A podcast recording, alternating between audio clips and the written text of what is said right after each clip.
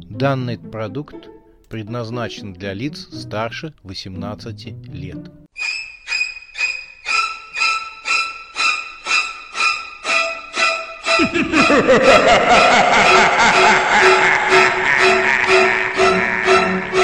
Пощекочи, нервишки.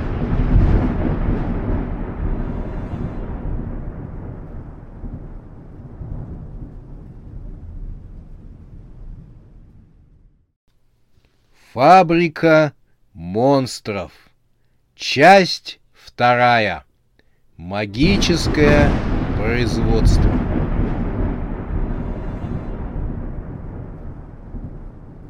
«Видно, не хватает мне сноровки», — сказал Макс, откладывая джойстик игрального автомата.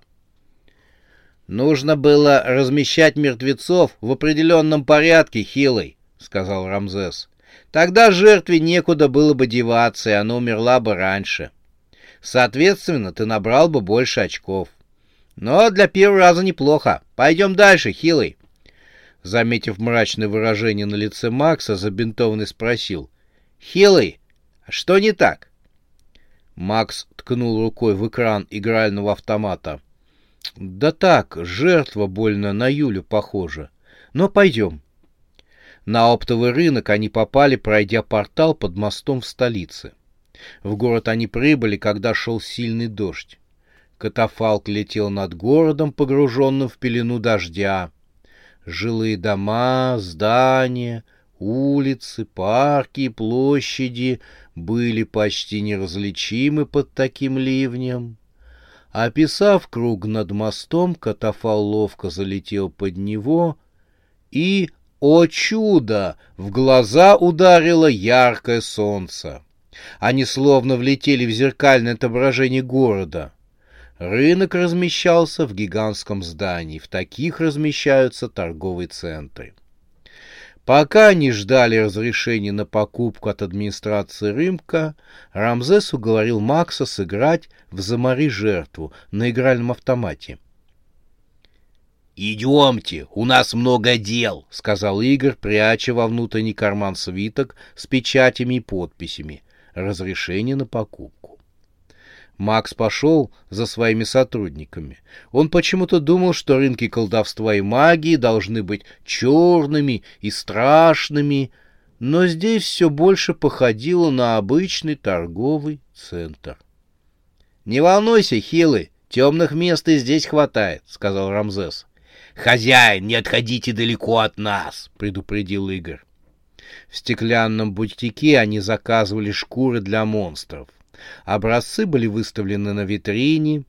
Девица в мини-юбке с рожками, высовывавшимся из ее дерзкой челки, вовсю рекламировала шкуры с зеленой шерстью, чешую, панцири и грубую кожу.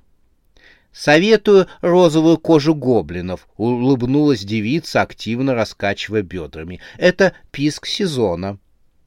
Рамзес фыркнул, а Игорь сказал, «Мы придерживаемся традиций. Шкура орков у вас свежая?» «Сняты живьем сегодня утром». «Да ладно!» «Так вот, кровь капает».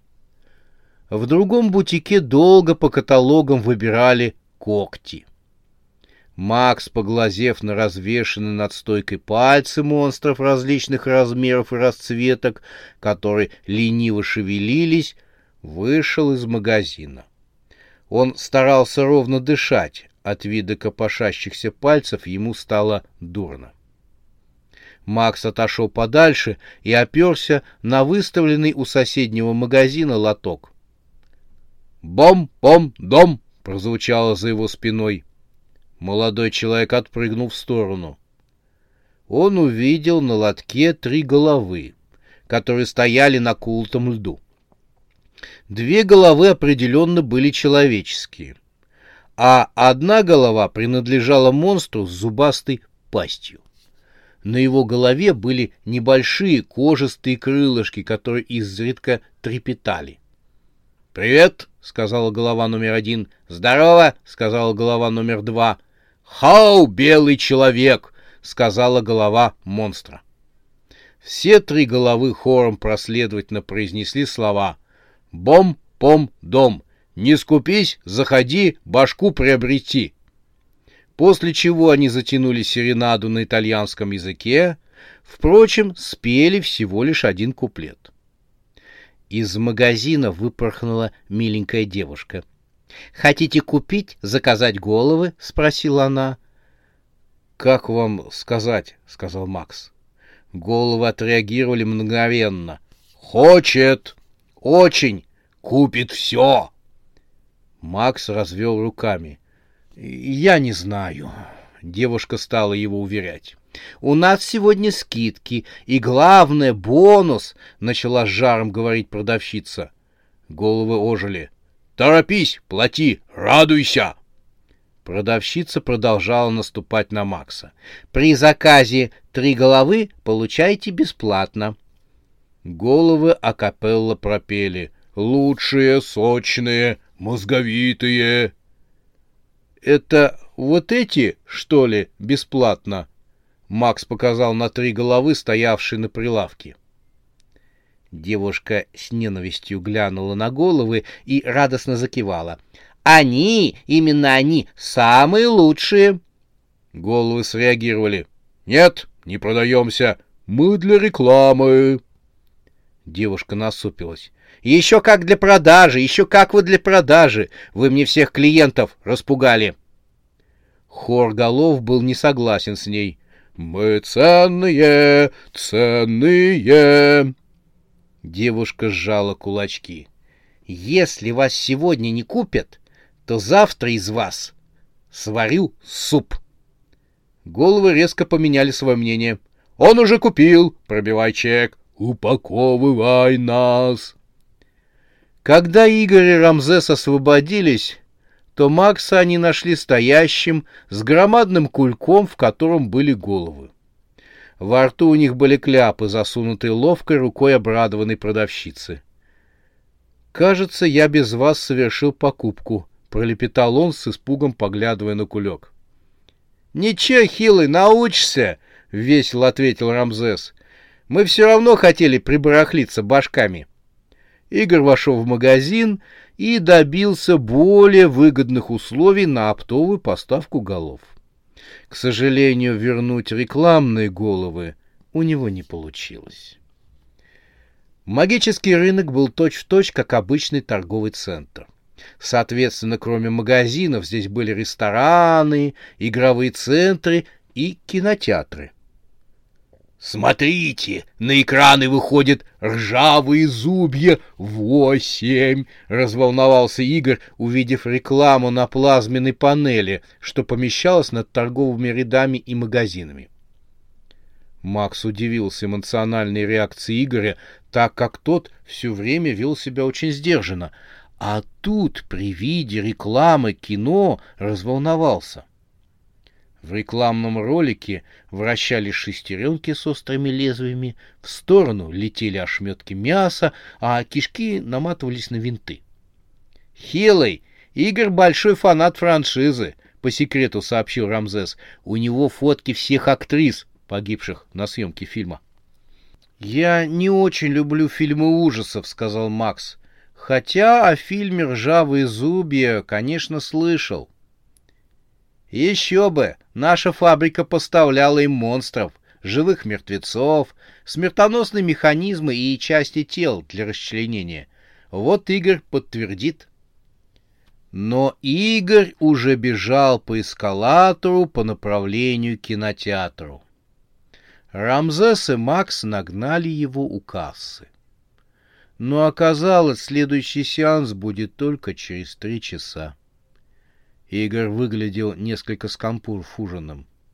«Очевидно, мне стоит сходить потом без вас», — сказал он. Но Рамзес потянул его за рукав.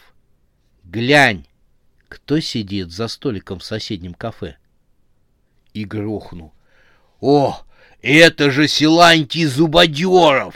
Именно он играет главного маньяка в франшизе «Ржавые зубья» самого первого фильма, — сказал он. Нужно подойти. Обязательно подойти! Рамзес захихикал. Давайте подойдем все, предложил забинтованный. Обязательно, согласился Игорь. Мы все должны с ним познакомиться.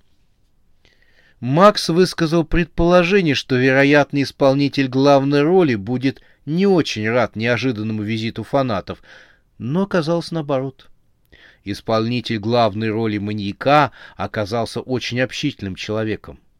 Слегка полноватый, улыбчивый, высокого роста, он благодушно отнесся к визиту фанатов и тут же предложил сесть за столик и окликнул официанта. «Самого лучшего для моих друзей», — распорядился он, — «советую взять фрикадельки из орков». Выдержанные в гное груди ведьмы тоже очень хороши в этом сезоне. Он заговорчески подмигнул и сказал, «Советую взять тысячелетние, их жевать приятней. Разговор коснулся франшизы в общем. «Мы благодарны вам за реквизит», — поблагодарил Зубодеров. Все отрезанные части тел были просто потрясающими на экране. «Стараемся», — сказал не без удовольствия Игорь. Рамзес отпил теплого гноя и поинтересовался, правда ли, что франшизу удалось перекупить отечественной киностудии у Голливуда. «Она и была наша!» — возмутился Зубодеров. «Просто снимали для престижа на Западе. А сейчас, благодаря санкциям, производство нашей франшизы возвращается к нам обратно». «Когда же новый фильм?» — спросил Игорь, закусывая могильными червями. «Тссс!» — понизил голос Зубодеров. «Пока все держится в тайне. Угу. Но сценарий уже пишется. Он еле сдерживался, чтобы не выболтать лишнего. Не поверите, кто будет писать. Хорошо, хорошо. Я вам расскажу. Его будет писать, будет его писать сам Алик Век. Рамзес забарабанил по столу. Это тот самый, который пишет книги в домах с привидениями. Ага. Он уже ищет место для написания сценария. Ему нужен самый страшный дом с привидениями. Макс слышал о популярном писателе Алике Веке, хотя ничего из его литературы не читал. Он не любил книги в жанре хоррор. «А мне больше нравятся комедии», — сказал молодой человек. «Люблю старые фильмы режиссера Дайдая. «Алмазная рука», «Казанская пленница», «Майнеры спирта» и другие. Зубодеров переменился в лице и поделился тайной. А знаете ли вы, ага, что в начале карьеры режиссер Дай-Дай снял фильм ужасов, но его не пропустила в то время цензура. Игорь и Рамзес утвердительно закивали головами и сказали, что слышали эту легенду. «Фильм считался утерянным», — сказал Игорь. Его многие хотели найти, согласился Рамзес. Макс с сомнением отнесся к словам Зубодюрова. Да этого быть не может, сказал он. Это ерунда какая-то. Чтобы Дай-Дай снял фильм ужасов. Хм, нет, не поверю. Он же комедиограф. Но Зубодеров загадочно улыбнулся и торжественно сказал. А мне удалось восстановить этот фильм. Он замолк, наслаждаясь эффектом, который произвели его слова на окружающих. Убедившись, что все трое слушают его внимательно, Зубодеров продолжил. Так вот, мне удалось узнать, что режиссер Дай-Дай разбил свой фильм на множество мини-эпизодов и в каждый из своих комедийных фильмов вставлял кусочек из своего ужасника. Небольшие фрагменты фильма ужасов есть в каждой его комедии. Зубодеров важно поднял вверх указательный палец. Я пересмотрел все фильмы Дайдая и нашел все эти фрагменты и восстановил фильм целиком. Игорь и Рамзес разразились аплодисментами. Игорь тут же захотел узнать нюансы в восстановленном фильме ужасов Дайдая. Макс сидел рядом и, честно говоря, чувствовал себя лишним. Вскоре он заскучал и сказал, что пойдет пройдется.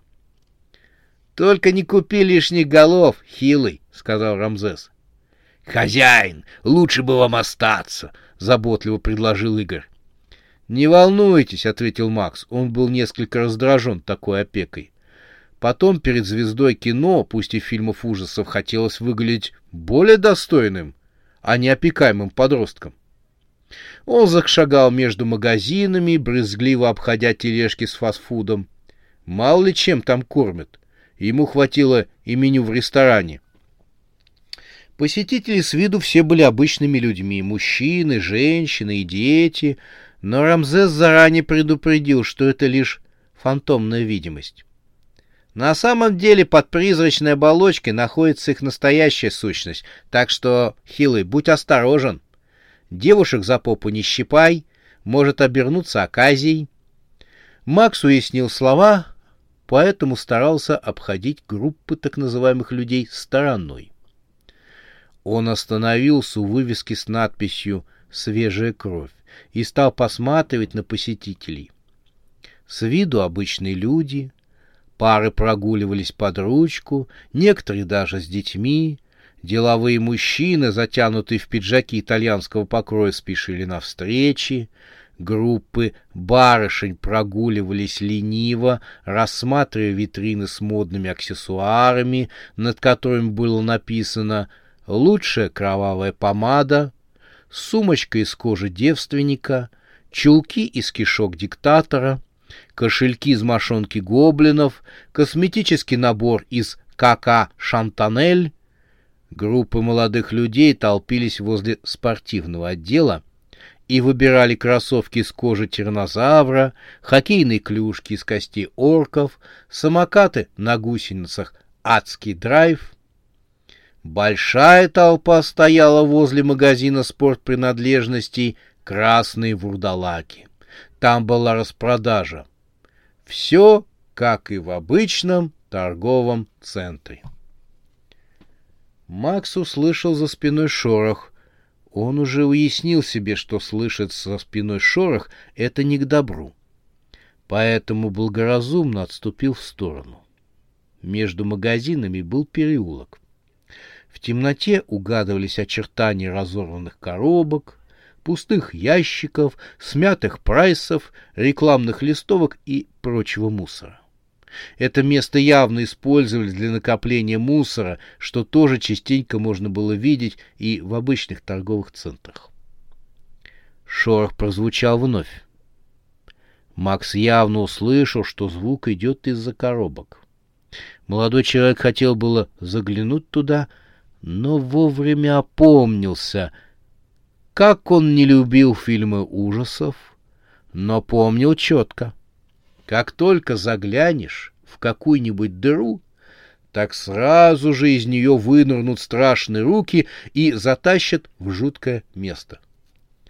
«Не, туда я точно не пойду», — решил он и стал пятиться назад, отходя от темного места. Только кто-то с разбегу толкнул его в спину — Макс с криком полетел в проем между магазинами. И тут выскочили как раз страшные руки, которые схватили его за горло и втащили за собой. Макса бросили на заляпанную пятнами крови мостовую. Он оказался в полутемном переулке. Мостовая уходила далеко вниз, Несколько теней отделились от стен и окружили человека. Старуха с капюшоном на лице протянула к Максу свои морщинистые руки. Хорошенький, тепленький, наполненный кровушкой до отказа. Гигант с рыбьей чешуей вместо кожи и жабрами на шее навис над молодым человеком. «Мы золотимся на нем!» — проревел он. Жабры на его шее активно работали. Макс увидел свое отражение в его широких рыбьих глазах. «Такая кровушка потянет на несколько магических рублей!» из-за его спины показалась женская головка. Симпатичная голова домохозяйки.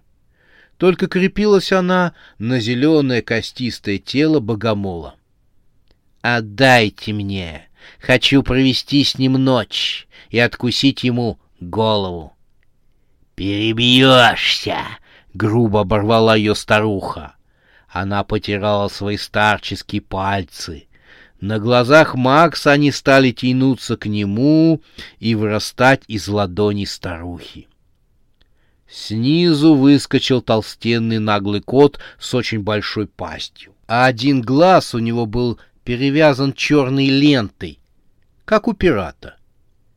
«Порубить и засолить», — заявил он, размахивая зазубренным тесаком, — «дольше сохранится. Или законсервировать мяу на черный день.